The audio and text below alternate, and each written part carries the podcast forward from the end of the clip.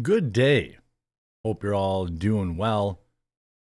This video is brought to you by the great folks over at Brawndo, the Thirst Mutilator. Brawndo the Thirst Mutilator had come to replace water virtually everywhere. Water, the basic component of all life, had been deemed a threat to Brawndo's profit margin. The solution came during the budget crisis of 2330 when the Brawndo Corporation simply bought the FDA and the FCC, enabling them to say, do, and sell anything they wanted.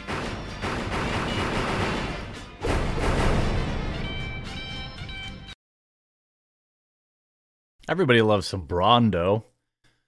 It's got electrolytes. What else is there? I'd say that that movie has aged like fine wine. Uh every time I rewatch it, you know, it was supposed to be a fiction tale. It was supposed to be a fictional story.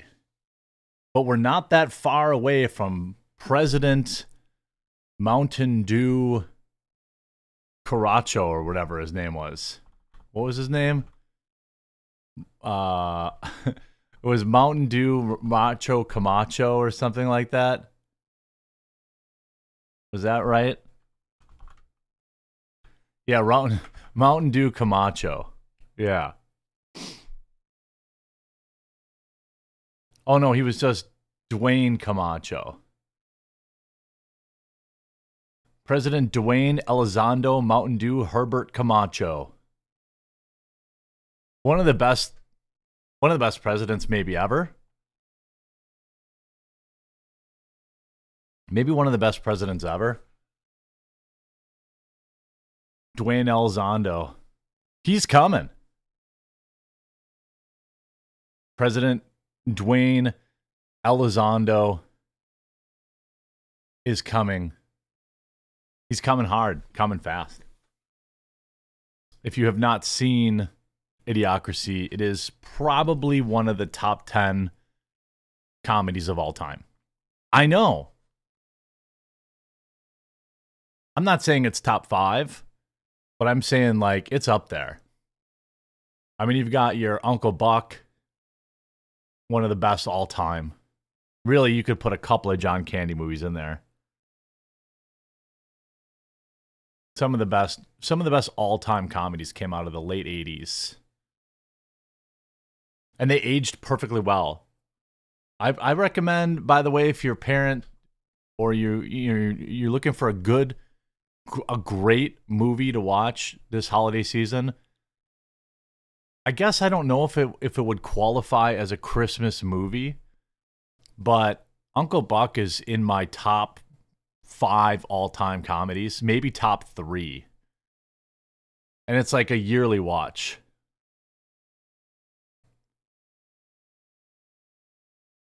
You got planes, trains, and automobiles too. All you know, one of the that's also one of the best all time.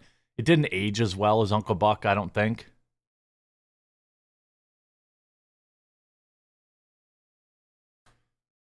but it's still pretty good. Grumpy Old Men aged very well. Tommy Boy. Uh, a lot of the Sandler films I don't think aged very well. The only one that really aged well, which is in my top 10, would be Grandma's Boy. That one aged really well. Spaceballs is good because of John Candy. I don't really care for that. I don't really care for that guy's movies. I know that's blasphemous. Not John Candy, but um who's the director of that um you know he had that style i didn't really think it was very great i mean spaceballs was great but i'm not a big mel brooks guy like i watched i watched um i finally watched what's the one? Where the white where are the, where are the white women at? Um blazing saddles. Meh. Meh. But i feel like maybe i would have liked it better if i saw it a million years ago when it came out, you know. Like uh a lot of a lot of them you know, a lot of movies are like, you know, just like records. They're good based on when you when you watch them, you know. Like when they hit you. I'm not saying it's bad. I'm just saying it's not it's not in my like you know, I would put the original Charlie and the Cho- Chocolate Factory in in like I don't know if you call that a comedy. I would actually agree with uh Carlin Vegas. Napoleon Dynamite's probably in my top 10 all-time comedies too. It, it it's just like a sneaky great movie. Kingpin's in there. Yeah, Kingpin's definitely in there. Oh, sorry, mister. I don't really we don't we Amish, we don't uh we don't mess with stimulants. what do you think cigarettes are? He gets that kid on cigarettes and coffee like immediately. Whoa. Viva is a Canadian turncoat that ran away to the U.S. He hides in Florida with Jordan Peterson's daughter. What? That's a weird statement. I like Viva. He's very nice. I'm not sure you can call him a turncoat just because he came to Freedom Land.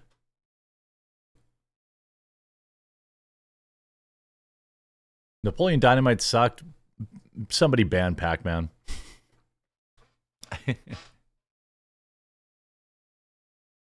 Christmas Story is kind of a classic. Vegas va- uh, Christmas Vacation is a, a, Christmas Vacation is also a classic, uh, probably a top 20 comedy, but a top 10 Christmas movie for sure.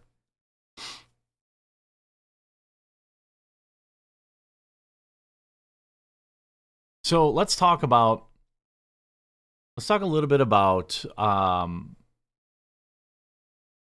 this ridiculous Trump removal from the ballot first. Uh, at the end of the day, I still believe it's a nothing burger, that it's not going to stand.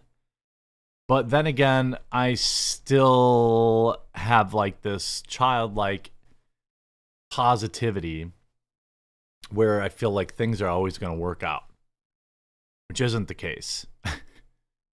so, Viva Frey, if you don't know, lawyer, very short man, former Canadian.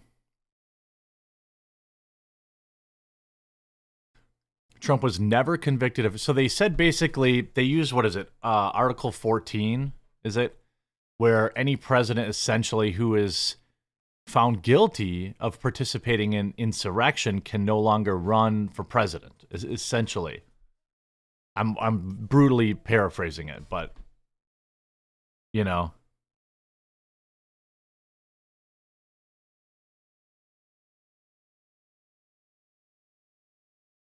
uh, you know, um, they're saying, you know, so they're taking off the ballot. Um, I think here's what I actually think the, the net net like the triple net of this is.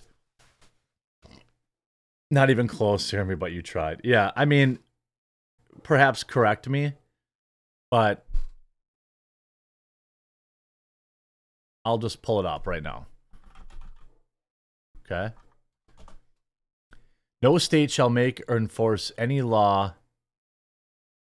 Wait, not the 14th Amendment.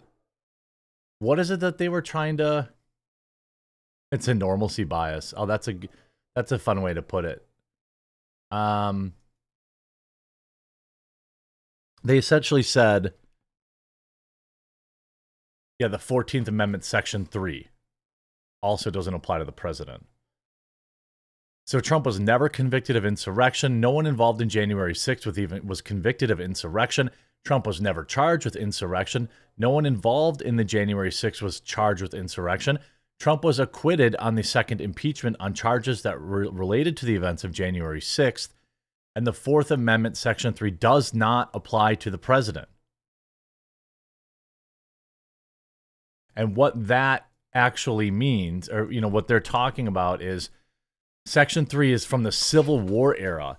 The 14th Amendment says no person shall hold any office, civil or military, under the United States who, having previously taken an oath as an officer of the United States to support the Constitution of the United States, shall have engaged in an insurrection or rebellion against the United States. It was for get, keeping Confederates out, basically. Yeah. So that is what they're saying. The Colorado Supreme Court is saying is why he will be removed from the ballot. It is it does not apply. He also posted the actual documents. It's impossible to fully describe how utterly absurd this Colorado ruling is.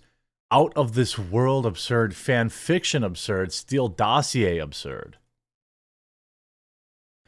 They wrote finally, substantial evidence in the record showed that the mob's unified purpose was to hinder or prevent Congress from counting the electoral votes as required by the 12th Amendment and certifying the 2020 presidential election, which is not true.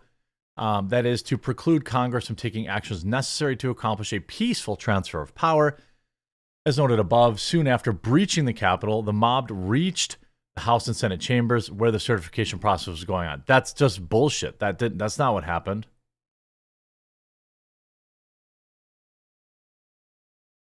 what people are afraid of is that other states will use this as a, a precedent, a legal precedent to say, oh, well, Colorado did it, so we'll do it. And this is people were talking about the primary. You know, this matters for the primary. But because I said, look, Trump didn't win Colorado in 2016 or 2020 either. So if he wasn't on the Colorado ballot for the presidential election, like all that means is you're going to have RFK beat Joe Biden in that state. I don't know. But like, you know, not having the electoral votes of Colorado is not, you know, Colorado is not a part of a path in in um, Trump's path to victory. So people say people then say, well, this is about the this is about the primaries. Okay. If that were true, I'm telling you why I think this doesn't matter at all and why I think this actually helps Trump again. So, if he, let's say he's removed from the primaries, does anybody think on any planet, I don't care if they remove him from the ballot in 10 states. If 10 lunatic Democrat states remove Donald Trump from the primary voting, do you think that, you know, do, do you think that Trump loses the primary vote, even if they take him off of t- in 10 states? I don't. I don't think it matters. Do you think Nikki Haley's catching him?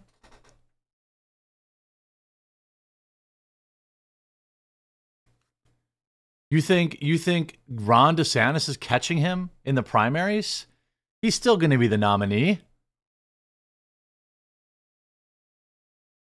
And all this does, yeah, it's all for show. And all this does, by the way, is galvanize his base even more. It casts doubt on the legitimacy of the upcoming 2024 election.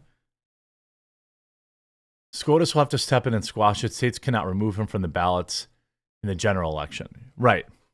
They're not going to. Is this is this degenerate to say? Like when I think of um when I um think of Nikki Haley, like just sometimes when I see pictures of her, I get like, you know, I get sometimes.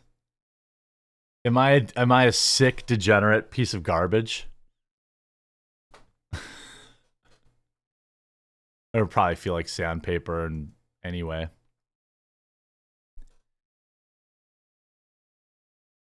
Uh, Pac-Man says the Colorado GOP said they would switch to a caucus if the ruling is upheld. Okay.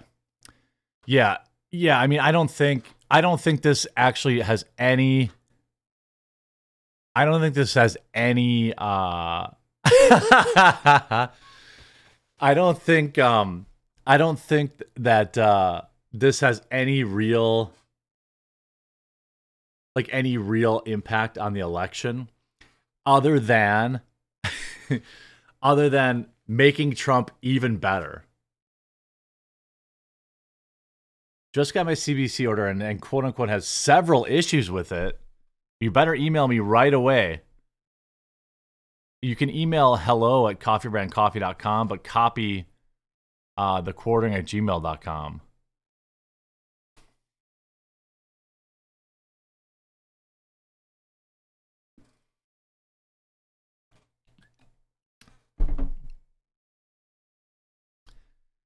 Yeah, I think um I think uh this doesn't matter. I think ultimately, you know, people are still going to vote for Trump. You can see Viva also points out here.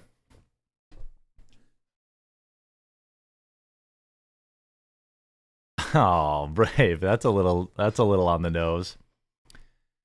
I don't think the judges in Colorado Supreme Court understand what they just admitted here. Quote, along the same lines, the Federal Bureau of Investigation received many tips regarding the potential for violence on January 6th. One tip said they think that they have a large enough group to march into DC armed and will outnumber the police so they can't be stopped. They believe that the election was stolen and that it's their constitutional right to overtake the government and during this coup and during this coup no US laws apply. Their plan is to literally kill. Please, please, please take this tip and investigate it further. Yeah, who wrote that tip? Jeremy wants to give Nikki the missile. a quick side by side of Nikki Haley and Caitlyn Jenner for us, real quick, would you? No, I'm not going to do that.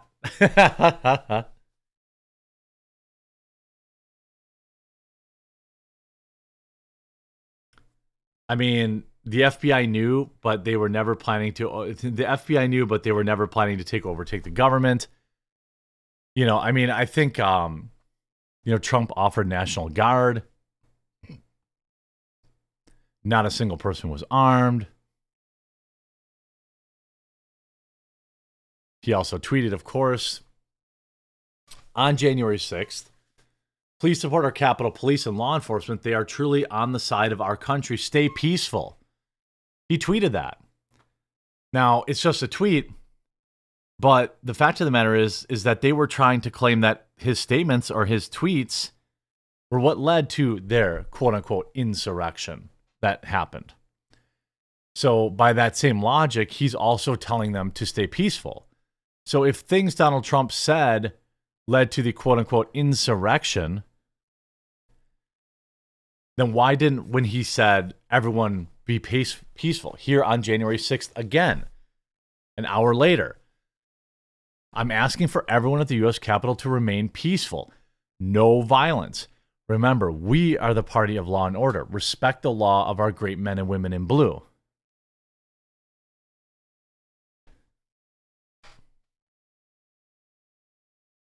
Will cocoa be in K cups? No, because we use real cacao you don't want to make our cocoa with water.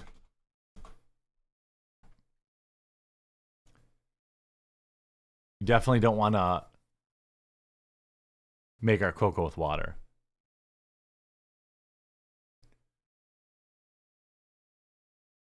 The um so email me about your order quick. I'm going to pass it on to the fulfillment team. So I think at the end of the day, I mean, I think I under you know understandably so Trump voters, you know, a section of them, um, see everything like this in a, in the worst possible way, and I understand why they feel that way because all of this, you know, because it's worked out that way so many times. Um, but I don't think. I don't think they throttled his notifications that day. I remember that. Yeah, I do remember that. I think that ultimately this does nothing. You know, all this does is turn him into even more of a martyr. Now, I'm sure Tim Pool is saying that it's literal civil war. People are going to take up arms in the streets and all this stuff. I bet you if I look at the title of his video from today, it says something like, It's happening. Civil war is here. Nah, not going to happen. Alex Jones. I'm actually just looking right now. Let's see what the title was. Oh, I was. Oh no, that was the second video.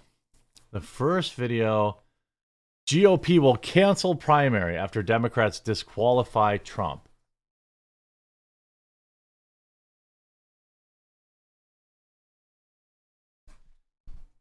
And that's actually true. You know, I'd say that that's actually true. So I don't, you know, I don't think that that's um I don't. I don't think any of this ha- is any. Is, am I wrong? I've never heard Tim talk about Civil War. Are you crazy? Search search Tim Pool Civil War. He's got like a thousand videos with it in the title. That's probably hyperbole. Hundreds for sure.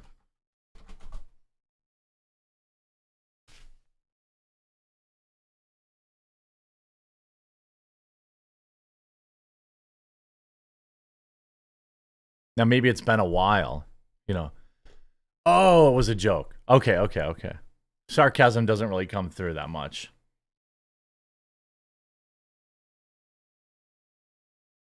I can't do the doom and gloom all the time. I think I still have faith in humanity. I still have faith in in people like doing the right thing. And I still think that Trump wins the 2024 election in a landslide. I don't think a single one of these court cases, I don't think he gets I don't think he gets convicted in a single one of these court cases at all. I just don't. I don't think that I don't think they make it stick at all.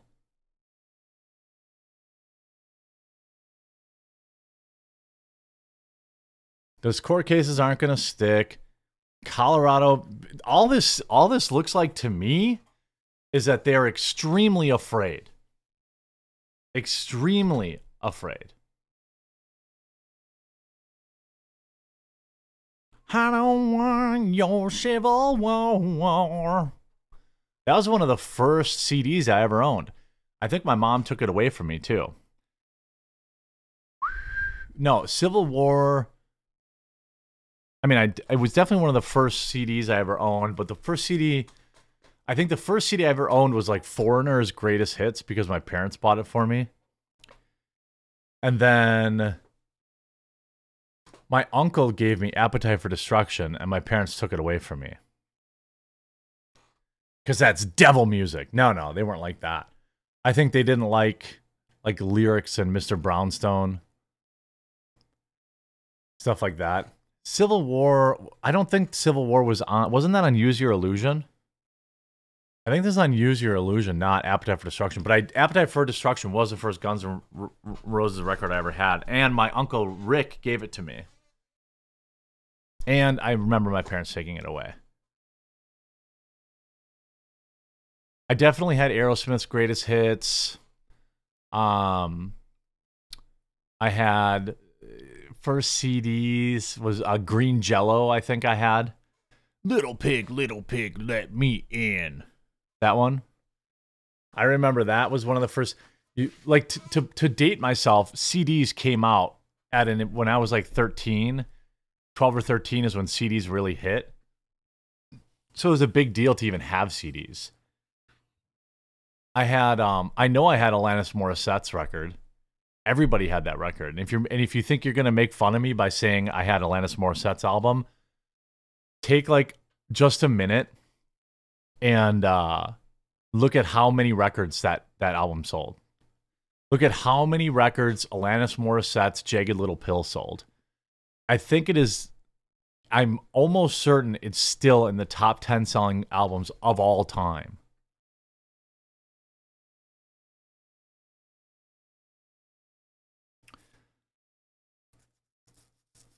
is one of the it was it was one of the top 10 selling records of all time.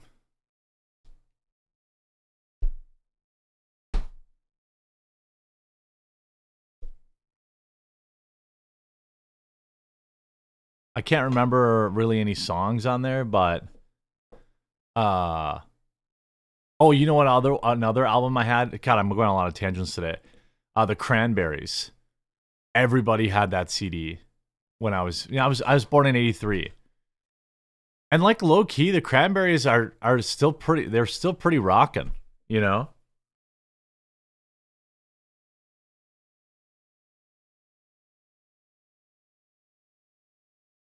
Yeah, Zombie. That I mean, that's that, back then. You bought entire albums based off one song you heard on the radio. So like, you would get uh, what's the other one? Um, like uh, everyone had that uh, lit. I think it was called lit. They had a single that everyone had, and then there's um, Soul Train by um, no, who, who's that? No, no, who's the runaway t- train never coming back? One way on a one way track. That one, everyone had that CD when I was young. Um, so it was weird. Music was different back then. Like like um popular music was actually good. And then um Jeremy prefers this. I've never heard a Taylor Swift song in my life.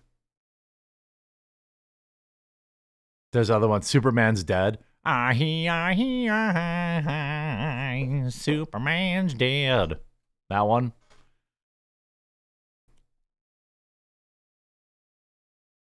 Yeah. Those were those those were the days. Crash Test Dummies. A lot of people had those records. Yeah. Everyone had everyone had at least one Weird Al Yankovic record. You know, it was lots of like popular music wasn't popular snow. Snow is that informer blah, blah, blah, blah, blah, blah. The chicky boom boom, yeah. is that snow? I think that is.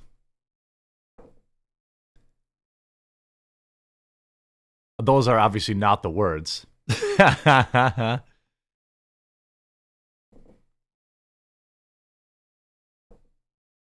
is that yeah? Goo Goo Dolls, Foo Fighters. It's wild that the Foo Fighters are still as popular as they are.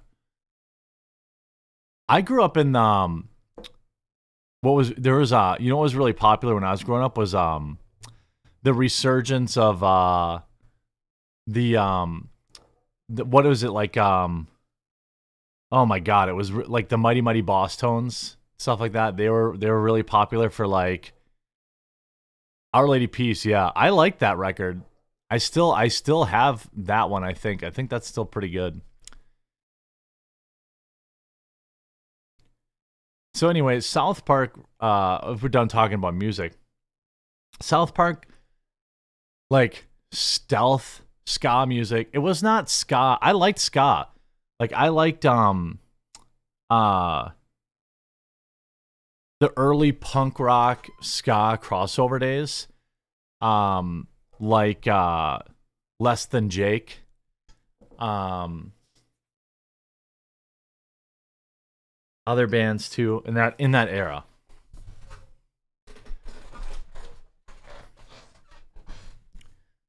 It wasn't big band like the Mighty Mighty Bosstones was. It was I don't know. I'm trying to think of that. Squirrel Nut Zippers, yeah, like it was like swing, whatever. It was really popular for that one summer. So South Park releases Stealthy, no press. Real big fish, yeah, they were another one. Zoot Suit Riot, Riot. Throw down a bottle of beer. God, that's that music did not age well. No doubt was kind of ska, yeah. Big Bad Voodoo Daddies, yeah, yeah, yeah. So South Park releases this. No promotion at all. Warning to parents this Paramount Plus exclusive event is not suitable for children. Oh, You guys, yeah. we have a big problem. Of course, kids are gonna see it. We're talking about someone who influences our children. This isn't just softcore porn we're talking about here. South Park, not suitable for children. Now So the premise of the episode is that one of the teachers has an OnlyFans account. Of course, then they they basically go on to roast influencers too. Smash that like button. You know, the most important thing is just to be yourself. When I feel like I can't be myself, that's when I need a hydration drink that'll pick me up. That's when I need cred. Ah. It's the coolest sports drink in the world. Cred is 100% sugar free. Cred has electrolytes so you can ride your bike. And also, Cred has more vitamin A than your body could possibly ever use. I can't feel my face. Drink Cred or you're a piece of shit. Drink cred at your school today. Not intended for children. At your school today, not intended for children.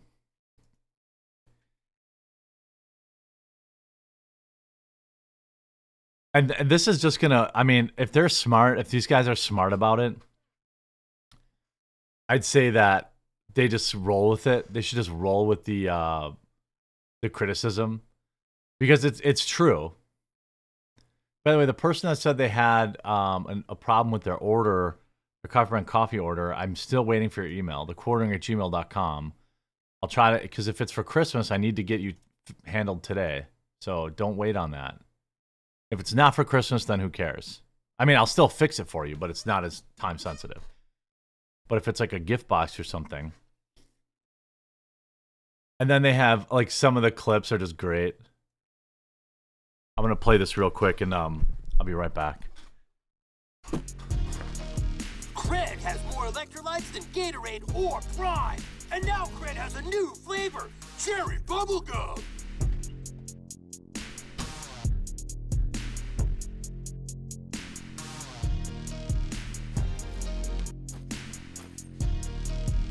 Eric, do you really need to bring three bottles of that drink to school? A kid today is defined by their hydration drink. I have to have more cred than anyone else. I got cred, bitches. I got cred. I got cred, bitches. I got cred. I got kiwi lime. I got google grape. You got no cred, bitches, but I got mine. We got cred, bitches. We got cred. Our teeth are blue, bitches. Our tongues are red. Yeah, but it's like seriously, look at how it's suddenly everybody now. Like that Spencer Hollis kid. He never even cared about cred. He just drinks it because some stupid influencer said it's cool now. Hey, hey, Clyde, where's your cred? Oh, um, it's in my. I, I already drank it. See, that's what I'm talking about. Clyde likes cred so much that he drank all his before noon. That's a real cred drinker. Unlike all the poser cred drinkers like Spencer Hollis. Fuck you. Fuck you, Spencer. You're fuck. I'm back.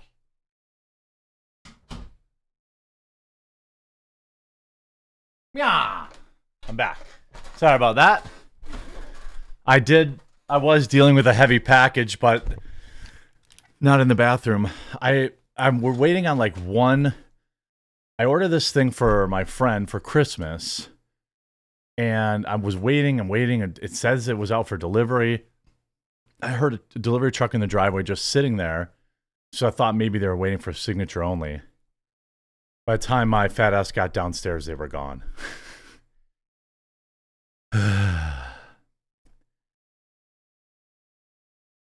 and the and the gift is not here. Which is fine. I just hate giving someone like I hate giving someone like a piece of paper for Christmas that's like, "Oh, your your order, I ordered you this really thoughtful gift." Um Let's see. I'm just fixing this customer service real quick. Hold on. Oh, back a bottle of beer.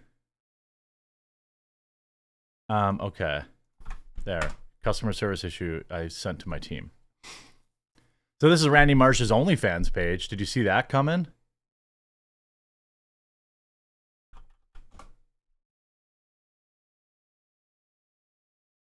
in the in the locals chat, someone just posted a picture of the empty their empty gift box. Love it. There are 12 days of Christmas. You have time. When is it actually the Jeremy's buying registry starts? Nah, dog. You know what? I got a great deal on these uh these these things that uh you know um established titles. That's what everyone's got. I got everyone that for Christmas. Everyone got to be a, a, a lord or a lady. By the way, if you go and uh, there's nobody happier in the world than Count Dankula that the um, that the that the that company kind of folded.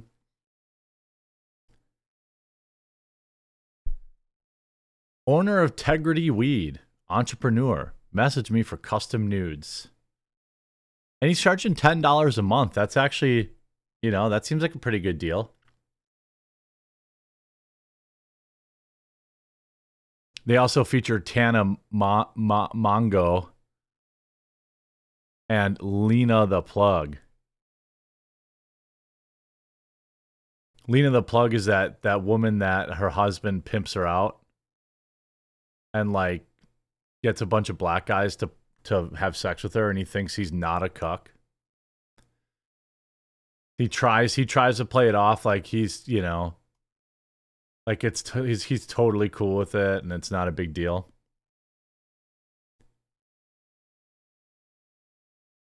I don't care if anybody by the way, an established titles thing like um I even told them after all the drama came out after they got quote unquote exposed. I was like, "Come on. Who did anybody actually show up over there and say i'm a lord or a lady no it was like it's like a gag gift a goofy gift that you give to somebody and it was totally harmless i actually told um, the sponsor that i would still promote their product i was like i'll still promote your product as long as you let me like make fun of it and say like just call it a gay gift you know like that's all it is. You know, like who cares? Yeah, it's like buying a star. The the annoying thing about it was that like I was getting inundated by people that were like, "Bro, did you know? Did you know? You have to you got to drop this sponsor. They're ripping people off." And then they'd link the video. And I'm like, "Dude, if you actually thought that you were a lord or a lady or what, whatever the hell, um, you know, that's on you. I thought everyone knew. And then everyone was mad about Kamikoto knives because Shad, I think it was Shad did a video and they were like, oh, there's okay, fine. You I mean, it's not like a you know, like it was so weird. Like people were it's just how the internet works. I understand. But it was like this is not a big deal. Like okay, they're knives that weren't awesome. Okay. Cool. You know, or it was that, you know, it was the the the lord and ladies thing. It was a novelty. Everyone knew that who bought it.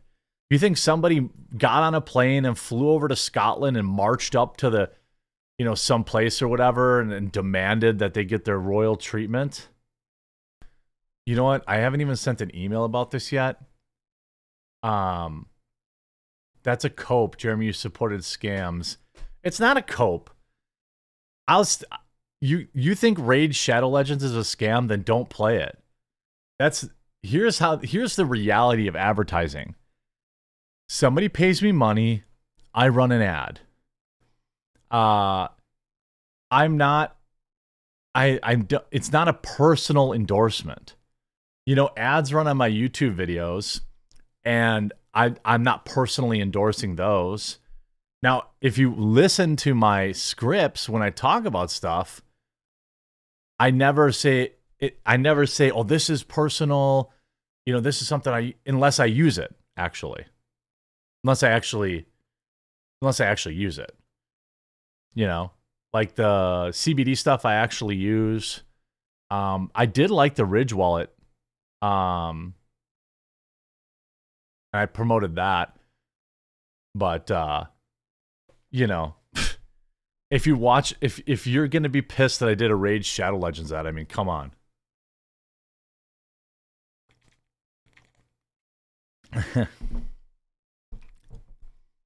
Just don't. I've played Raid Shadow Legends for years on and off, and I've never put any money into it.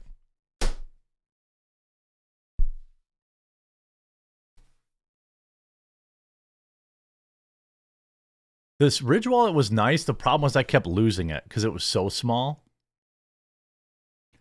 Jeremy would sell Bud Light butt funnels if they paid him. Yes, I would.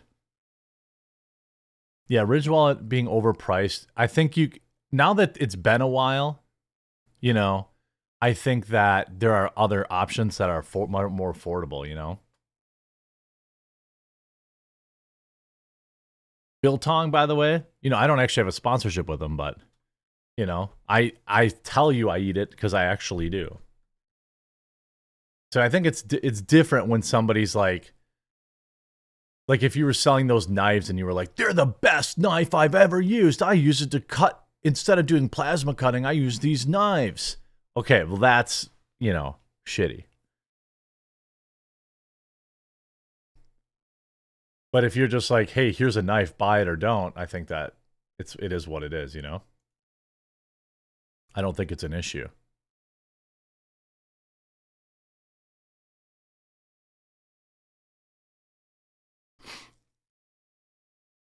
Yeah, it's too small. Fell out of my pockets. It also ripped my oh, it ripped your money, or is it too like uh I bet that delivery was your biltong. He, he did ship the biltong. It might be here today. If you would sell Bud Light butt funnels, it's hard to criticize Dana White. No, because Dana White took the money and pretended like he suddenly loved Bud Light and they were had stood for American values.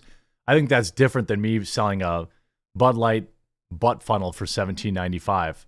Now, if I came out and personally endorsed it, or I came out and said, "Oh, you know, boycott off," then that is selling out for sure.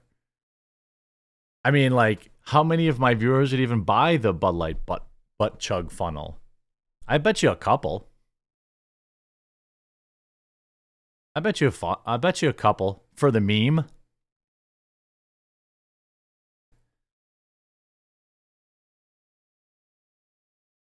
Biltong shipped yesterday.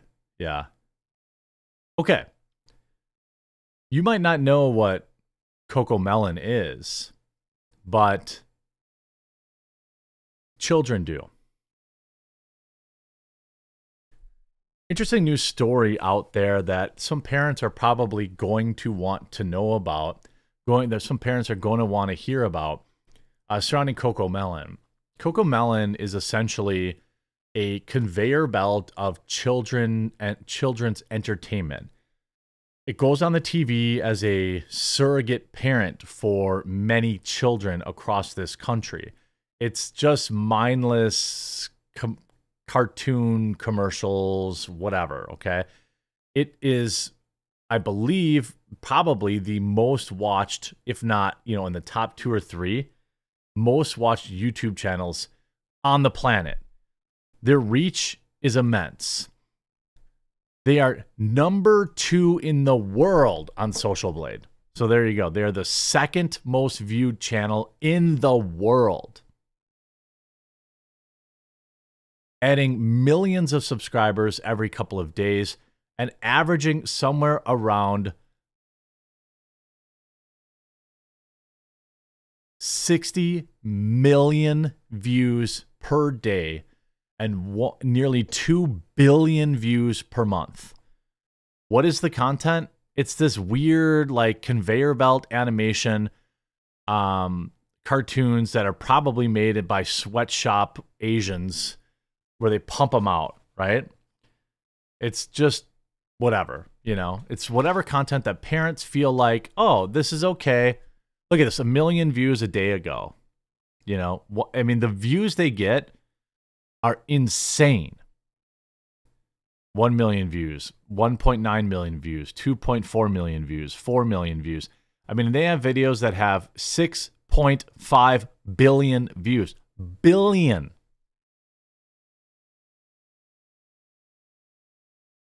Billion. Wait a minute. Don't order from Jeremy. Only two thirds of your Christmas gift will show up, and his customer service email will ignore you.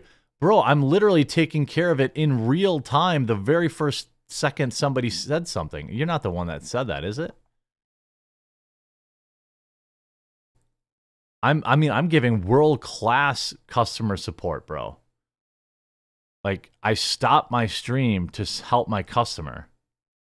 And they're currently checking on it right now.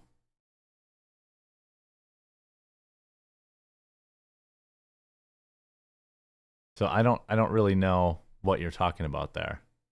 But anyway, most of this might even be like AI generated. The point is, this is a show that many parents simply just let their kids watch because they think it's okay content. Well, their latest episode features a interracial gay gay dad couple with a purchased baby that they make dance in a dress. I I mean, I don't really know how else. I mean, I'm not kidding you. I mean, and you know, again, parents just put this stuff on for their kids and they don't know. You've got Dave Rubin here, or maybe Shane Dawson, and um, like Black Dave Rubin's husband, or whatever the case is. And I, I don't know if I can play the play the whole clip maybe without the sound on. It says something that you'll something that we know about you. You learn to get up and dance. And here's a kid uh, wearing a boy, I think.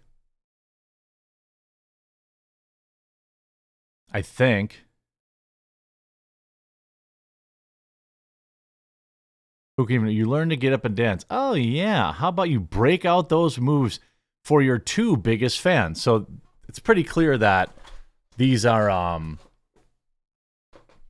you know, two dads that have purchased a baby. I don't know what the price they paid. Hopefully they were, you know, maybe they were on sale. I don't know. For your two biggest fans, okay?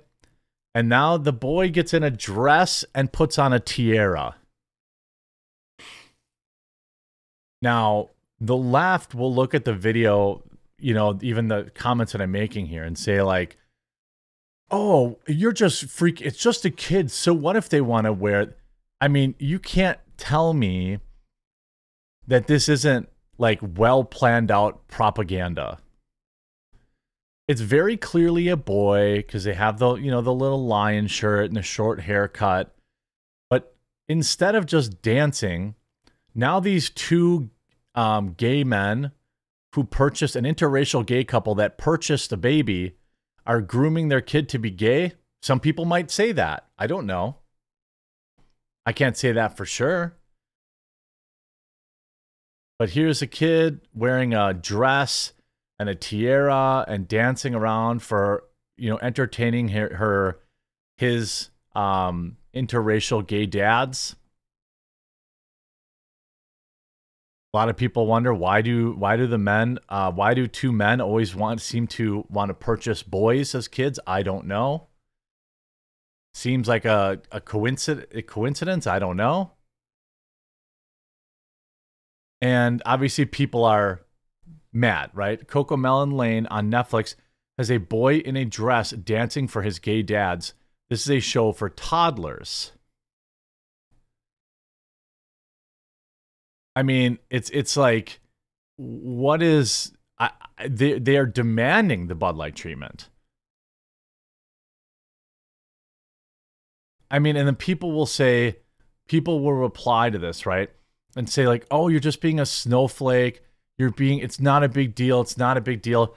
That's how they, that's how they, uh, gaslight you into, you know, that's how they keep doing this stuff. It's not, you're not the weirdo. You're not the weirdo here. They are and they try to silence you and like push you into you know quiet you down by by gaslighting you and saying, "Oh, you're nuts." You wrote here, I noticed notice Cocomelon is trending for promoting an interracial LGBTQ family. Is this the producer, Dominique Sheth? It appears they may have worked on Sesame Street too. Some toddlers have gay parents. I mean, again, that's the the gaslighting part of it. Animation for kids. But interesting thing, article came out just a few days ago. I wonder if they got a nice big, cash injection or something. Cocomelon is in trouble. It's been a bad year for kids' TV. Good. You know why? It's because people stopped letting you watch. Dude, I don't know like how difficult it would be for a parent to do this. I, I don't think it would be very hard at all. Just to like, I mean, I would say like set up a Plex server and and you know do it that way, but you just go and download or like you know find a channel of all the Looney Tunes episodes and put that on. You don't need to consume any cartoons created in the last 20 years. There's enough out there forever. Looney Tunes was good enough for me and it's good enough for for kids nowadays, you know?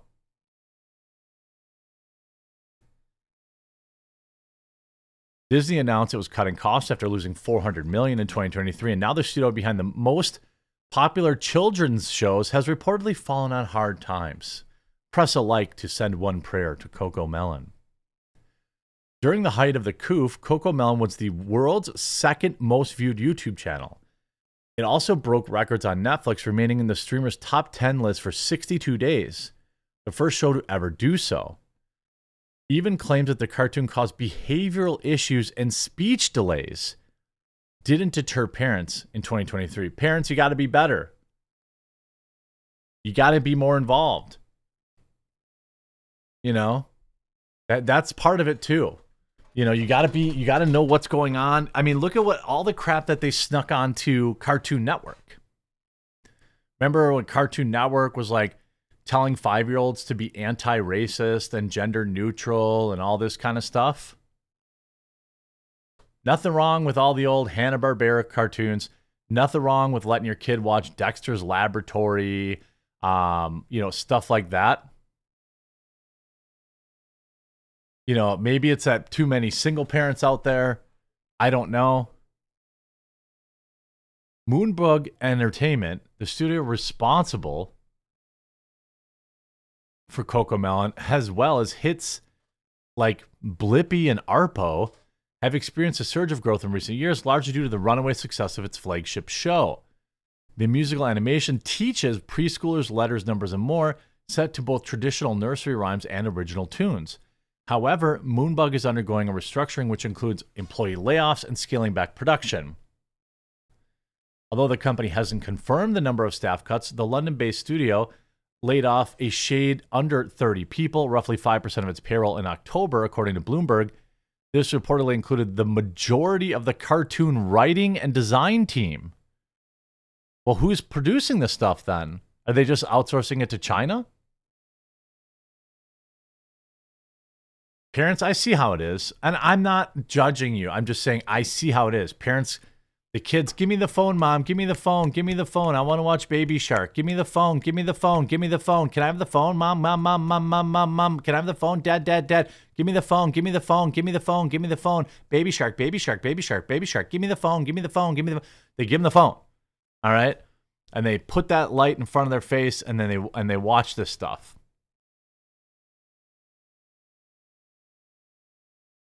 Course, Moonbug also previously canceled a number of shows, including Buster the School Bus, T Rex Ranch, Lellobee City Farm, to focus on Cocomelon, which is, you know, I think that you look, you look like this, and they take money from outside sources. Maybe they're, you know, again, Cocomelon is one of the most popular things on Netflix. Kids watched more than 600 million hours.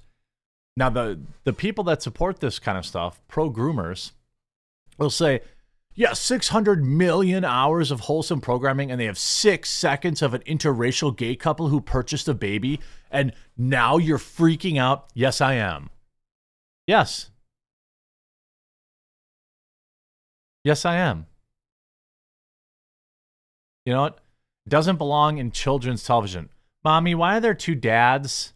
Where did the baby come from, Mama? Well, little Timmy, let me tell you a story. Dave Rubin and his other uh, Dave Rubin was very rich and he met a man whom he loved very much, but he wanted to LARP as a real family. So he used his money and clout to pay, some poor women woman for her eggs. Eggs, mommy? Yes, Timmy, eggs. Not like in the refrigerator. They're eggs inside of a woman's uterus. Oh, uterus, mommy? Well, we'll talk about that later. They used their money and clout to enslave a woman to carry a child for them and then ripped it from their mother's arms so that they could post selfies to the internet, little Timmy. Oh, cool. I want to be an interracial gay dad and buy babies when you're older, son. Like that. I mean, like, you know, 600 million hours, and now they're going to start, you know, they're going to start having this crap. You know, that's like, uh, that's, uh, that's, you know, and you see the last, this was the last straw. 2024 year will be a year of voting with my money and supporting companies that don't hate my existence. Good. Good. I think people can really make a difference if they just vote with their wallet. You don't need these things. You don't need these things. Kids don't need these things. Kids don't kids are not born with an inherent addiction to screen time. That is a learned behavior from parents who are are overwhelmed or they want to take the you know, take the take the easy way out. Netflix show under fire after boy dances in a dress for his two dads. I mean, that's a headline. Send the meteor now. No, wait, don't. Make it a bunch of smaller meteors, you know, and intersperse them. What a wild time. I thought eggs came in a carton at the grocery store, Mom. No, these people's egg cartons came empty. So they found some poor girl who needed the money. Or some third world country that uh, turns its women into baby making slaves. And now they have then now they're mommies too. Top transgender activist who worked with at risk youth in foster care has been arrested on charges of guess what? Raping minors. Bah, bah, air horn. Whoop, whoop, whoop. Who could have foreseen this?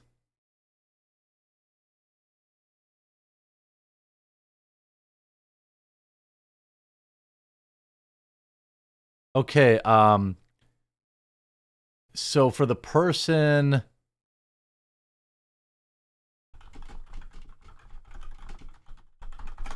Okay, so for the person who had the um missing order Okay, hold on a second. Oh wait, this is somebody who had the person that emailed me about their missing order. UPS lost looks like UPS lost the package and I just shipped out I will overnight you a new one. And it's already out the door. Uh, okay.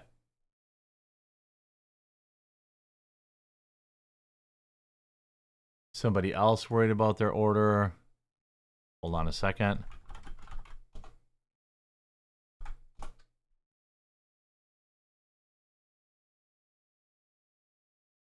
Sorry.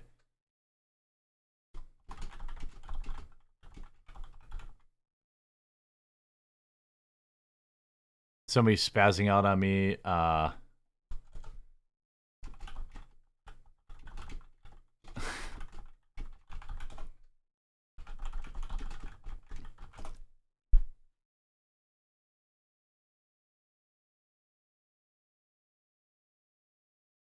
All right, I got that.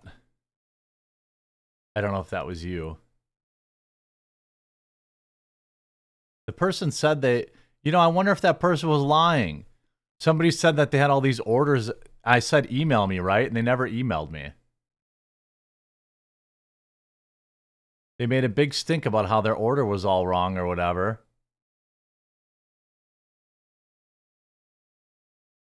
And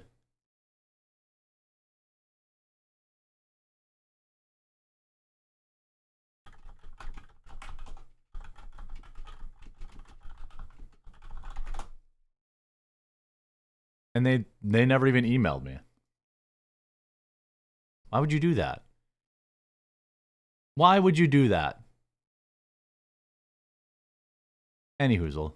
Back to the regularly scheduled program. Hey, by the way, hope you're all doing good. Hope you're all doing good. Hope you're having a, a good week. It's getting close now. It's getting close.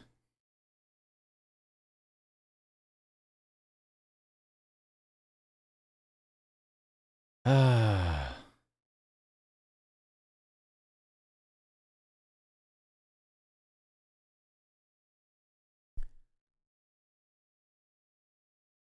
UPS also lost my order. yeah. Top trans activist who worked with at risk youth in foster care has been arrested on charges of raping two minors.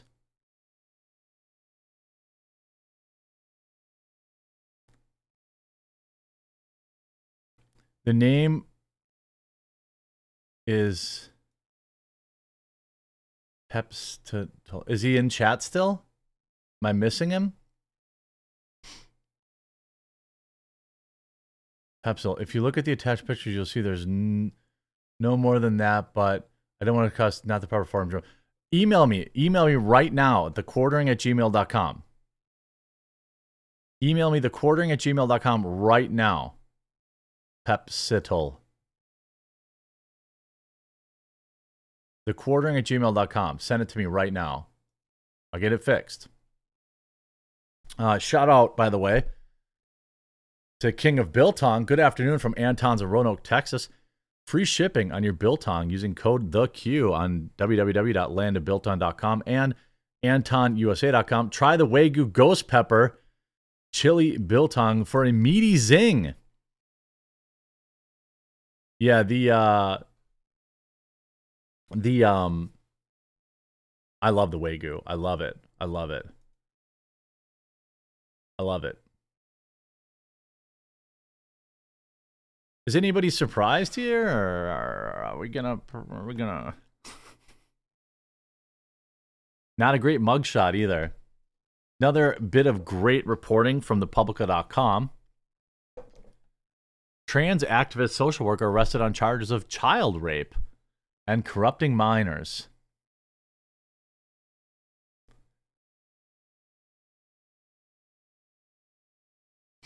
From Natasha Bla- ba- uh. She writes a lot of good articles for us. Julie over in the locals chat just going to call out her comment saying that she enj- would enjoy a meaty zing herself. The meaty zing. Okay, here we go. Let me just answer this. Uh Okay. All right, I got you, buddy. So I got your email, so just tell me in text what I need to fix and I'll get it out today. A Philadelphia based trans activist arrested for raping two children has been recorded as female by the court. Kendall Stevens was arrested on December 18th and charged with eight counts of sexual abuse on two children. According to the independent news outlet Reduxx, in addition to being regarded as a prominent trans activist in the community, Stevens was working in a leadership role at some of Philadelphia's most notable LGBT organizations, including a children's home for at risk youth. He also worked with the District of Attorney's Office, the District Attorney's Office, LGBTQ Advisory Board, and Philadelphia Police Department, which is which was responsible, by the way, for bridging the gap between the alphabet community and the Philadelphia Police Department.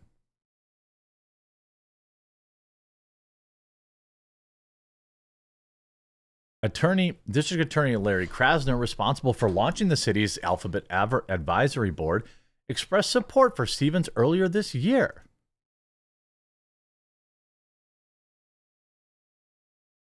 Stevens, of course, has now been arrested after charges were brought against him by the Pencil. By the way, shout out to my uh, news writers at thepublica.com. We don't uh, we don't use people's chosen genders on our website. We use their real genders. Not even you know you look at a lot of these websites, uh, websites that I use all the time, like New York Post and the Daily Mail, and they um and they and they still use preferred pronouns of these people even especially even when they're criminals they still use their preferred pronouns. We don't do that. So you know thepublica.com is some place where you know we also i don't know if you knew this but we also have a rumble channel um where we upload a couple videos a week.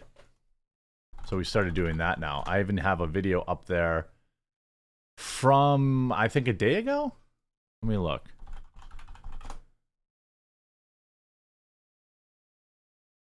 Yep, I have a video up there from a day ago. So this is, if you're not following us here on Rumble, my videos are up here. Sydney does dedicated videos here. So we have all, you know, we only have a thousand subscribers. I haven't really promoted it that hard, but um, it's rumble.com slash Cias and Charlie slash the Publica one word. I would absolutely love if you supported us. You see, I, I do at least one video a week there, but we also have Sydney and we also we have other uh, people on our team making videos. And so you can expect two to three videos there a week now too. The charges filed against the 37 year old activist include indecent assault against a minor person less of whom is less than 13 years old. The charges filed against, I'm sorry, oh, also of rape, corruption of minors, unlawful conduct with minor contact, sorry, with minor sexual offenses, and endangering the welfare of a child as a parent or guardian. The incidents are said to have occurred in this September.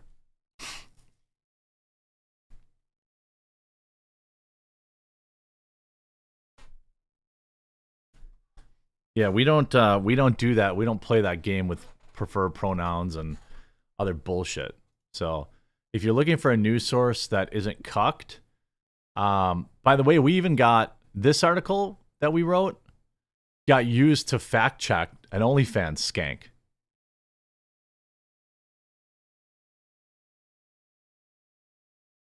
So we're we're building up, we're slowly building up uh some cred as a you know, reporting outlets, things like that. So yeah, check out the Publica. It's one word. On YouTube, you can see we're we're steadily getting more videos up there.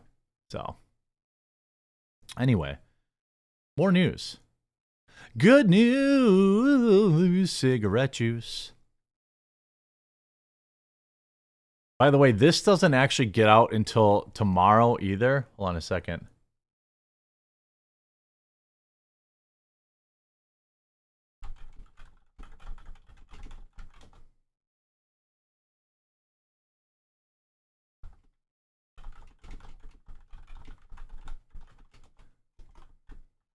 Uh, okay. Sorry, I'm dealing with the customer service here. I had one order. This is one. Okay.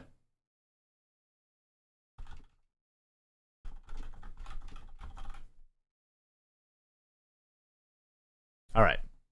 New article, new story. Speaking of you know, children's cartoons, uh, there's some interesting stuff going on with Bentkey, which is a uh, which is Daily Wire's Daily Wire's uh, cartoon app or whatever. Their their answer to um, you know, uh, woke cartoons, garbage content, things like that. So the New York Times has a big issue with that, apparently. And it is, of course, completely backfired. So many many of you know that while at times I disagree with certain individual opinions of certain individual people at the Daily Wire, I still believe they are a strong force for good in the market. Um, they do what many do not, including myself. Um, you know, I criticize a lot of modern content and this um, crazy like grooming cartoons and all this kind of stuff. But they not only do that, but now they've committed a significant amount of money to actually create alternatives that parents can feel uh, safe showing their kids. And I greatly applaud them uh, for that. And apparently, the New York Times had a real big problem with um, their cartoons, and it triggered them. And of course, that backfired into massive free press for the Daily Wire. Social media erupts with praise for Chip Chilla after the New York Times attacks the show for depicting weirdly a weirdly present father who teaches a, uh, lessons about apparently dead white folks. What? We're getting into that story after a super quick word from this video sponsor.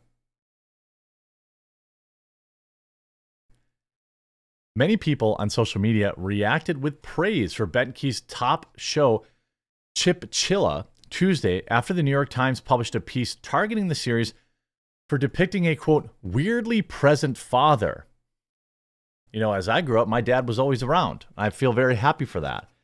Um, yeah, he worked. My parents worked opposite shifts, so there was always somebody home with the kid. But my dad was there. He was around. He was involved. He took us places. He he loved his kids just like my mom did, does. Um and I feel like very blessed for that. But it isn't weird, weird, weird. It's not weird that the dad's around. That's how it's supposed to be. In the Times piece published on Monday, writer Amanda Hess criticized portrayals of the fathers in Chip Chilla and the popular Australian series Bluey as fantasy because they are active and engaged in with their children. The New York Times writer also suggested that the dad in Chip Chilla is the worst offender of the two because he teaches his kids lessons about dead white folks. Remember, folks, Bentkey's Chip Chilla is extremely problematic TM because it teaches kids about white folks like you like you know many of the greatest heroes of all time. Daily Wire uh, editor emeritus Ben Shapiro noted also, it's extremely patriarchal, TM, for dad to be involved in educating the kids, per New York Times' latest critique of Chip Chilla. Better to trans them, obviously.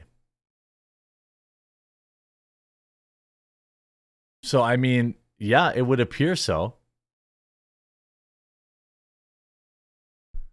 Okay. Hold on a second. I think we sent the wrong box to you. To, uh, hold on a second.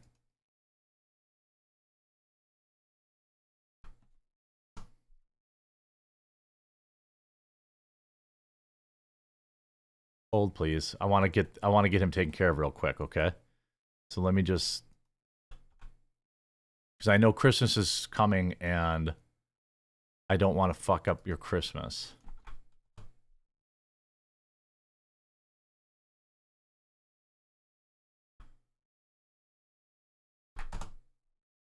Dooby dooby doo.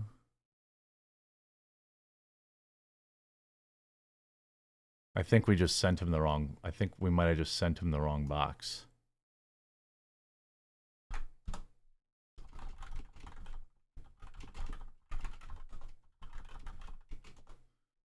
Okay. I got you, buddy. I'll have updated shipping for you shortly. Okay. Customer service is important to me. It's very difficult to earn new customers. Um, and too many companies are lazy with keeping them and they forget how hard it was to earn the customers in the first place. Now, what I think is weird, oh, there's some more quote. quote I hate Chip Chilla because my dad isn't a lazy idiot and the mom does housework. Also, I hate my kids, the New York Times Daily Wire host Michael Knowles wrote. Love it. The New York Times has become so morally deformed, it's almost cruel to laugh at them, but I'll try my best. Andrew Klavan wrote. Popular X account End Wokeness also chimed in. The New York Times is mad at Bentkey's Chip Chilla because the dad homeschools and teaches his kid about white people. By the way, those uh, dead folks are George Washington, Neil Armstrong, and Ben Franklin. They are also fuming that the show has a father figure play the central role. Here's the thing my dad was around for me. Like, I'm not saying that, like, you, the, the idea that that's not normal, I, I would say that almost all of the friends I grew up with, their parent, their families were intact. Their dads were around. Every single little league, you know, all, all the moms and dads were there. Um, you know, little league in the summer or football in the fall, the dads were all there. I know that that's not the way it is for everybody. I get that, and I know that divorce happens, and it's certainly not the kid's fault when it does. And you know, I guess nowadays more, it's it's a lot more. Uh, common to see uh you know single parents and that happens I but that's just not the reality. The reality is that is the normal and that is what people should strive for. And my dad was involved in you know uh all aspects of mine and my sister's lives when we were growing up. I mean so was my mom. But i mean they're not saying the mom being around is weird. They're saying that the dad being there. You know, it's like, what? With Chip Chilla, conservative parents can fulfill a fantasy of their own, combating the perceived indoctrination of public school uh, by screening homeschool themed content afterwards featuring lessons about white people and classic texts. I suspect the author, I don't want to, I wonder if the author is black. Uh, obviously, it's not you know it's it's a little different to um nowadays you know there are plenty of white people who would write like that talk like that you know what i mean? But i i don't really understand. Let's go to the actual article because i think it's pretty it's pretty curious. It's it's pretty it's pretty curious. Okay so i'm going to move this over here. I have to use a different browser because apparently uh, Brave no longer works with Archive. Now, the author is a white person, a white woman. Shocking. Shocking. This was the second of offer. This was the second Okay. Oh, so both of them were wrong.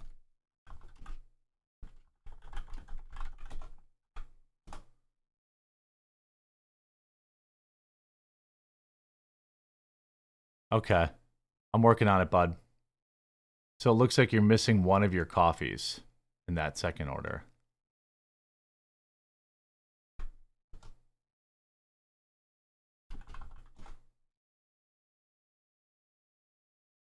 Uh,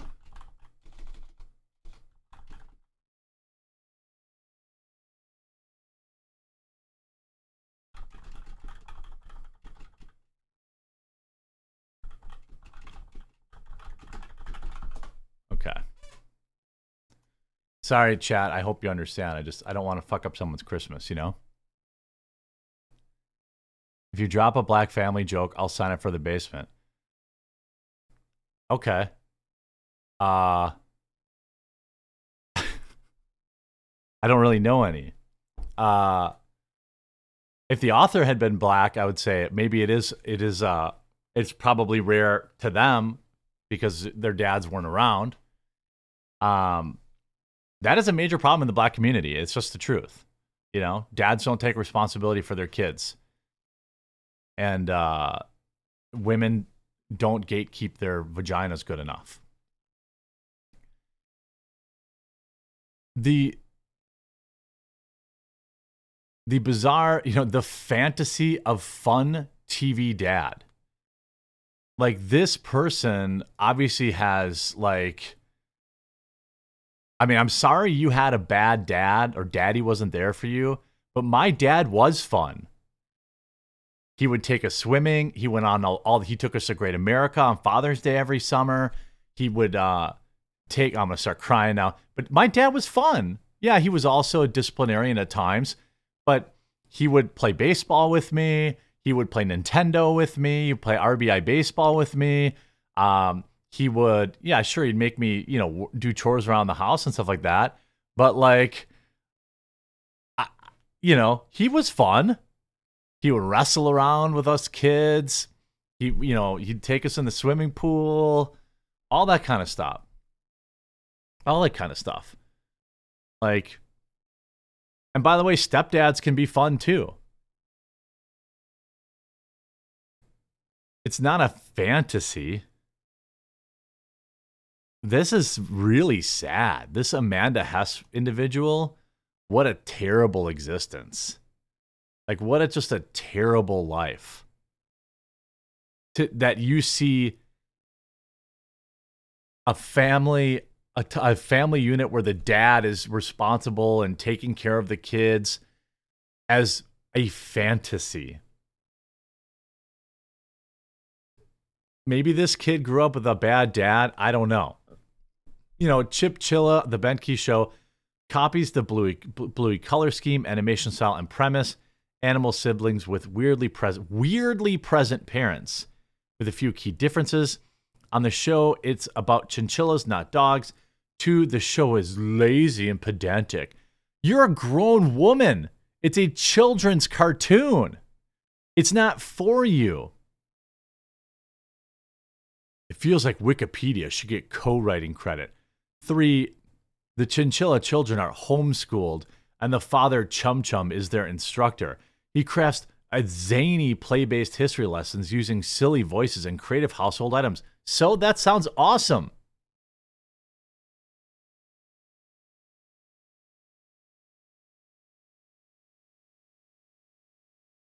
You know, like I don't get it. It sounds like he's an awesome dad.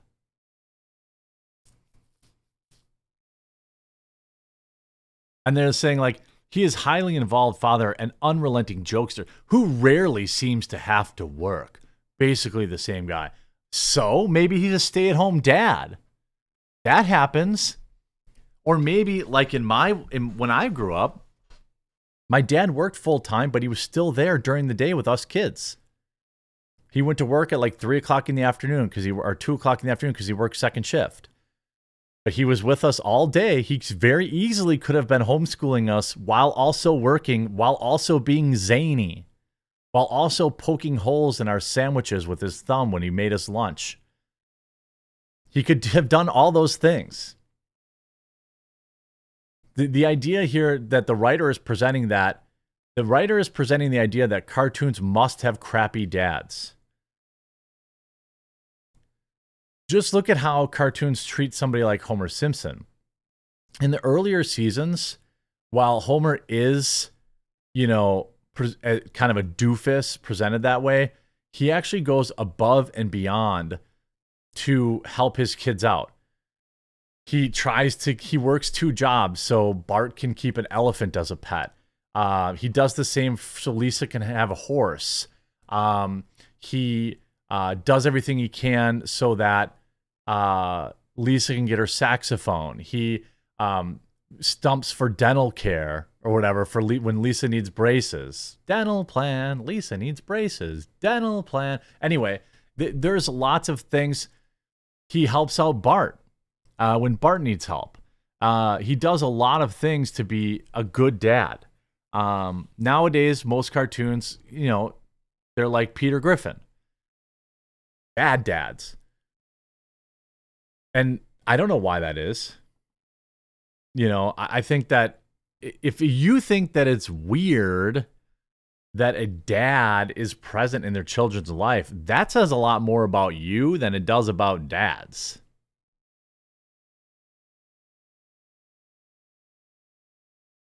Conservative parents can fulfill a fantasy of their own, combating the perceived indoctrinations of public schools. Well, they do by screening home school themed content afterwards. So what's wrong with that? It sounds like uh, it sounds like this woman is just mad that she's gonna lose a few potential kids uh, from the you know, the indoctrination machine. More dads need to be like Stan Smith. The funny thing is, Stan Smith caring about his kids is actually like the joke of the show, him being an overprotective father. But he also protects his kids when he needs to. This feels like a, th- a throwback to the lazy sitcom dad glued to the living room couch watching television, though on social media he inspires an intensified level of resentment. Dads who don't pull their weight are shamed for it now, but dads who contribute still get praised. This woman just hates dads. I'm sorry your dad didn't love you. That's not okay. He should have been a better dad to you. But the fact that you wrote for the New York Times and you wrote this entire think piece about a child's cartoon um, daring to have a good dad in it, that says way more about this broad. I bet you she's probably, well, I'm not going to go down that road. I'm not going to make a spicy joke about her because she's already clearly emotionally damaged. Good on uh, Daily Wire. I'm glad somebody out there is helping create, and uh, more people are doing it too. Um, but, uh, you know, I would say the world needs a lot more Al Bundys and Stan Smiths than, uh, you know, whatever weird fantasy this weirdo has about bad dads being in cartoons. You know, the thing about Al Bundy, like, Al Bundy was an awesome dad. Like he kicked he he defended his daughter. He defended his son. He he uh you know, he defended his wife. Now, we can talk about the idea on whether or not a guy working in a shoe store would be able and would be able to have a wife not work at all. That never quite made sense to me. But I also and own a house you know, that I mean that should be how it is, but that's not how it is. Al Bundy raised a slut and a loser incel. Um that's one way of putting it. I don't think that Bud was a loser. I mean, he went to college. He he did have a bit of a redemption arc.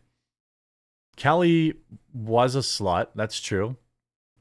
But uh you know, uh you know, Al was at work you know, Peggy should have been raising him a little bit better than that, I think, too. No, ma'am. Yeah. The, I think that um, ultimately, modern entertainment, it, art, art imitates life, right?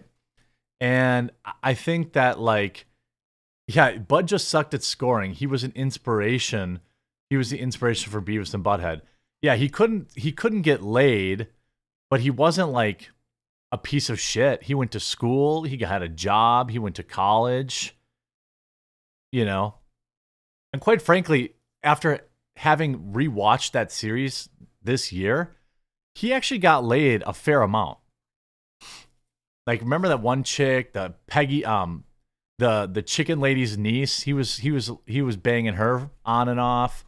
He hooked up with the one chick on her wedding day. Like there are several hookups that Bud had. They just kind of leaned into the. I don't think he was an incel.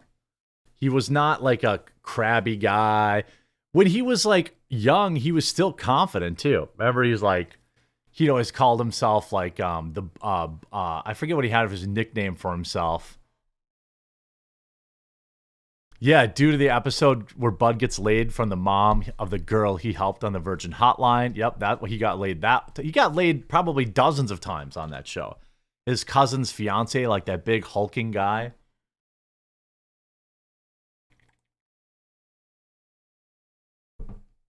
You know, Grandmaster B. Yeah, that's what it is. Yeah. Hey, baby, it's Grandmaster, and he would always seem to be like Oh, it's Grand. He'd turn his hat around. It's Grandmaster B.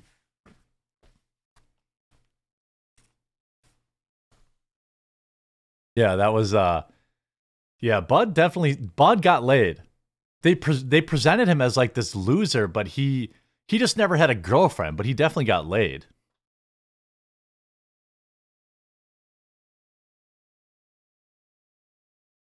Bunnett is portrayed as a rejected loser obsessed with getting laid. And then when he does get laid, he treated as some victory. You mean a normal teenager? you mean you mean any 17-year-old kid?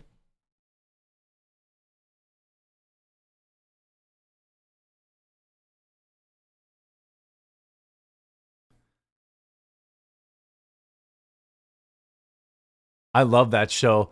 Like all the jokes, it was just so funny because the jokes aren't even like necessarily that like wild, but like Al making fun of Marcy's fake boobs or, or small boobs and like man like characteristics is just something that would never happen in modern TV. So it makes it like more funny, you know? Is it true that at the beginning of Elf, they said if they ever get caught, he would be tortured to death in government and caught, and then he got caught at the end? Elf.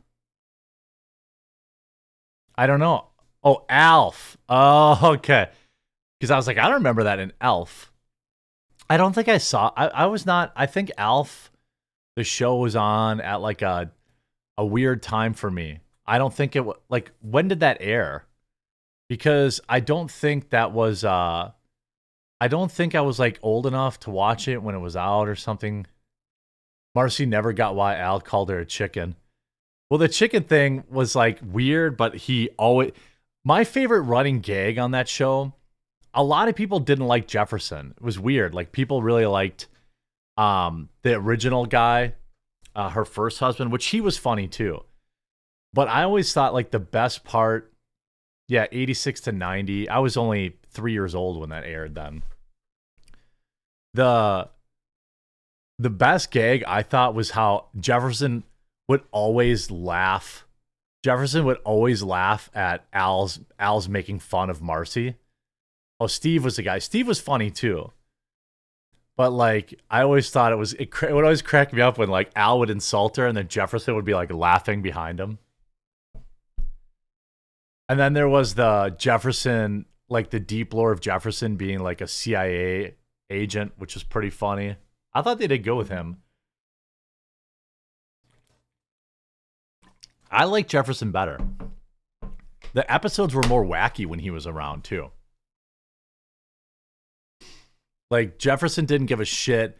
He was in I always thought it was so funny. There was like um there was like the meme, there was an episode where Jefferson they like take over the Jerry Springer show or it's like a feminist chick or whatever No Ma'am does. And then Marcy comes in and Jefferson uh, takes off his No Ma'am shirt to reveal an exactly similar shirt that just says Yes Ma'am on it. Jefferson was kind of a himbo, but Steve was kind of a cuck. Yeah, Steve was definitely kind of cucked, but Jefferson himbo was hilarious to me. Like the going to the jiggly room and uh with Jefferson was always and they built that tunnel. Like Al and Jefferson had they got locked in the basement and they they only to reveal that they had built a tunnel from Al's basement to the to the stage in the jiggly room. Like that shit like uh that that was just like that show had comedic gold. I love the Jefferson part where Al's talking about how he brought some land and Jefferson was selling. Yeah, he that was Jefferson went to jail for selling. That's why Jefferson went to jail. It was like some scam of buying garbage land, and then Al had bought it. Yeah, it's the order fulfillment show. The redheaded girl from all those shows is a great singer named Jenny Lewis. Her band, uh, Rilo. Ki- I know Rilo Kiley. Yeah. Peggy was a terrible wife, mother, and dropped a cigarette in the salad when she was making the credits. Frank Sinatra song La Marriage de License was only saving grace. Yeah, you know what's funny is the more I watch the show, one thing I noticed, you guys tell me maybe if I, because I recently did, I rewatched it from episode one. Like the last season was pretty weak. They did like a lot of clip shows and stuff like that. I remember saying at one point to my wife, we were watching, I was like, you know what? Peggy actually has like no redeeming qualities. She's actually just a garbage human. Like they wrote her like she was just terrible. And it was like exceedingly rare exceedingly rare when she even showed a shred of like any Sam Kinison was on that show. He was like the ghost of Christmas past, I think, when they were putting up the Christmas lights. The uh like she was just just a terrible human who would like steal from Al, not, you know, steal his food, hide things from him.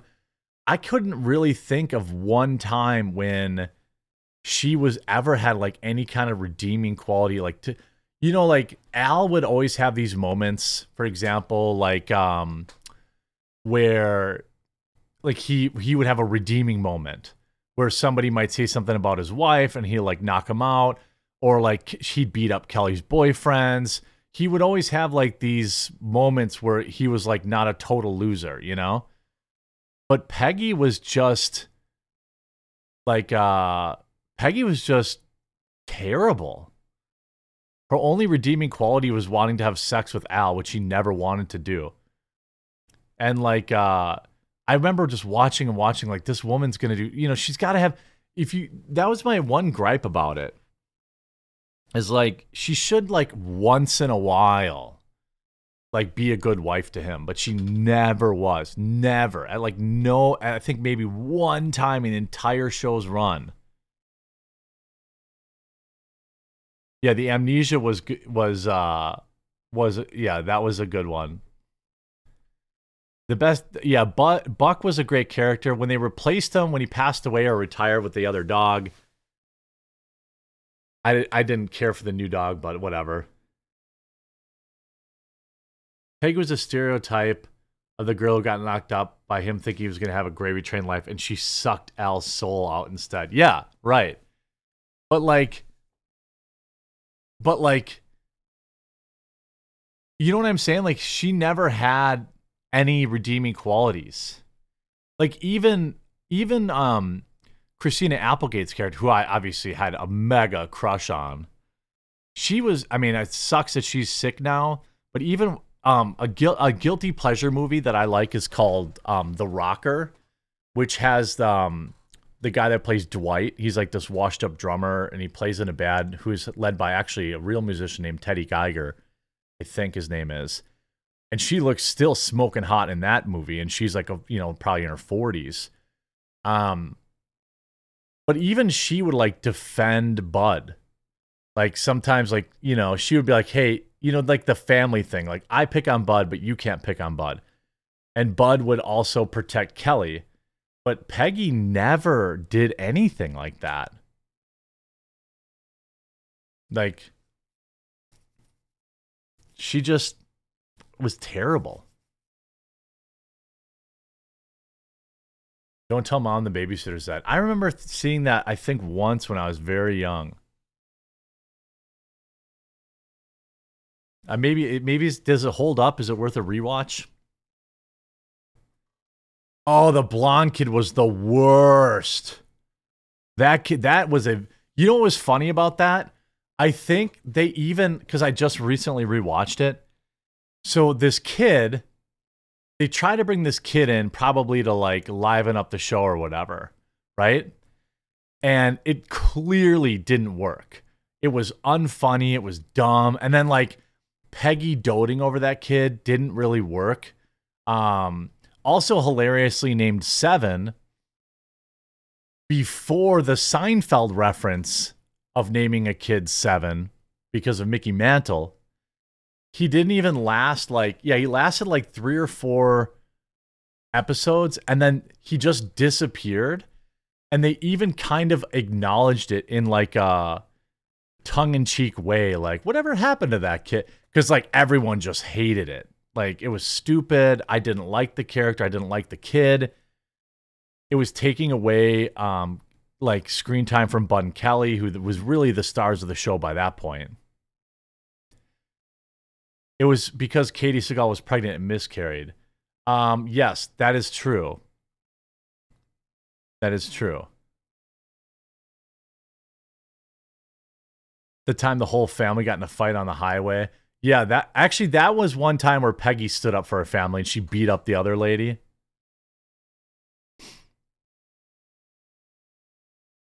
Yeah, they did the dream sequence thing, yeah. Yes, the missing he was on the missing milk carton. Yeah, that's right. They even had him on the missing milk carton after he was on the sh- after he was on the show, yeah. Bobcat Goldthwait, yeah, exactly. Yeah. And you know what's funny about watching that show? there's a lot of celebrity people on that show as like like Joey, the guy that um, I never know these people's real names, but like yeah, you had Anthrax on there when they had um, they won a concert in their home by Anthrax, and then it got snowed in, so no one showed up, but Anthrax was there. Um, then they had um, the, the guy that plays Joey Tribbiani actually played basically Joey Tribbiani in like a small multi-part episode on that show where he's like in a, I think his name might have also still been Joey on that. Um yeah, they're really pushing those curtains and the sound bars today, yeah. Yeah, Matt LeBlanc, yeah. He actually had like a, a multi-episode story arc, a multi um yeah, episode arc on that show. Yep, they have Playboy Playmates coming to the show regularly. Yeah.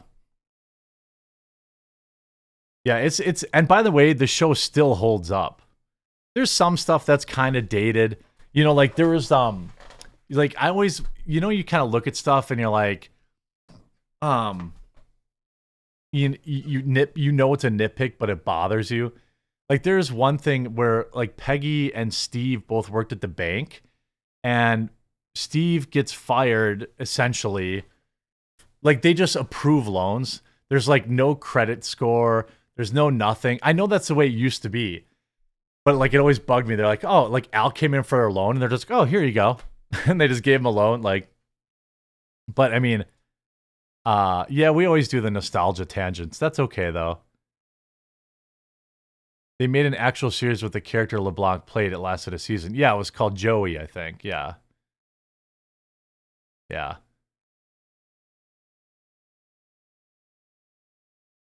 So I did have a guest for tomorrow, but they had to reschedule. Matt LeBlanc's character had a full Married with Children spin-off show. I think you're right. What was that called? I remember that. It was terrible. Top of the heap. Top of the heap. Only ran for seven episodes.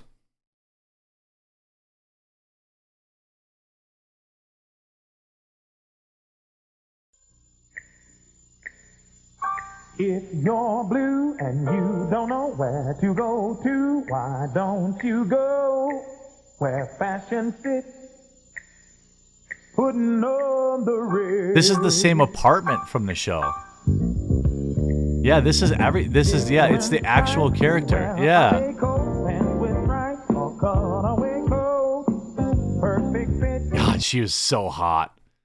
I remember her. She, she was so hot. She was hotter than Kelly.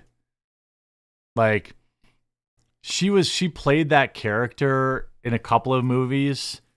I forget what her what her name is, but like she was like just pure sex.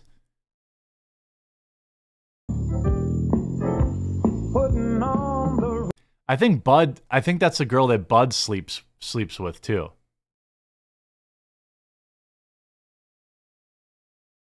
You know, I don't know why I'm bothering. I use words in almost every sentence I say. Yeah, that was uh that girl was like uh I forgot about her. She was in like a couple a couple of uh like sitcoms at that time. And she she was in Mallrats, yep. Yeah. Something about her. Like I don't know if she's like um I don't know if she was like traditionally attractive, but there was something about her. Yeah. She is just just that type that type. Just, she just must be my type. Chasing Amy. Yeah, yeah, chasing Amy, yeah. And Dazed and Confused. Yeah, she's in Dazed and Confused. She's just super hot. But not in, I don't know how to describe it. Like, yeah, she played a horny slut in almost everything. That's kind of true. Yeah. She has a sexual softness. That's a good way to put it. Yeah. Like she's like the type of girl that I'm not even going down those lines. We keep it family friendly. Sticks got banned for what?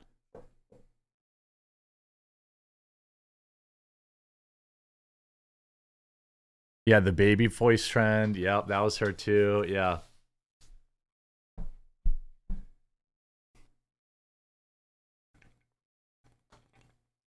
Yeah, if you want to spam your whatever your soundbar curtains, it's a $20 Rumble rant. Everyone else can do it. Anton does it. Well, I think that's where we're going to wrap up today. I've got um, five standalone videos for you here on Rumble. I upload on Rumble first before I upload to YouTube, too. I've started doing that as an extra kind of deliberate uh, amount of um, feature. Yeah, now she plays poker. That's true. No, Sticks isn't banned. What happened to Community No Show Sydney? We're just on a break. We we kind of wanted the Publica to take priority, and you know we kind of there's only so much time in the day. Remember um, Christmas shopping? Uh, by the way, we're working on your order, uh, Tony. We're on it. We're gonna get it fixed for you. We're to get it out to you in time. You all have a wonderful night. Make sure you follow the channel if you haven't yet. If you're a first time viewer, make sure you click that follow button today so that you get actually get the notification. Um, you get the notification. Her and Nikki Haley, yeah, that's my dream threesome. um, the uh, I hope that uh, you had fun today on the stream. Tomorrow we're gonna have more fun. I go live every day at 1 Eastern. And um, I hope that you'll click the follow button. And I hope that you'll consider there's also this really cool community that we're building, uh, our locals community. We call it the basement. It's got a private chat room. Uh, you can get direct access to me in the basement. You can send me questions. You can do all this kind of stuff. Um, you can interact with other members of the community, um, like Jack Decker uh, and um, Heather and all sorts of other people are in there. You can join by clicking the basement here, or it's also in the bottom of the chat. It's five bucks a month. I know, I get it, but it goes directly to supporting the channel, and you get some members only content and things of that nature. It's a good, I think it's a good value. I price it as cheap as it would let me, and um, it really, really does help. So I hope if you're in the Christmas giving mood, you'll join locals and you'll watch the live stream there as I stream to both locals and Rumble at the same time. And um, basically, I see every single thing that you're you're you're messaging in there too. And um, hopefully today will be there. I try to get five new people a day. Yesterday we got one, and I'm thankful for that. And uh, I'm hoping that today we can get five people to join the basement. Um, please do consider that. And then, um, oh yeah, Jason Angelfire joined today. Yeah, thank you. You join. I'm happy to give you shout outs. I'm happy to, you know, people are trading recipes in there, all that kind of stuff. So I hope that you'll join. And um, we'll be back in 22 hours. Appreciate you all. Love you. Make sure you get your Christmas wrapping done. Stay safe. Stay warm. We'll see you tomorrow.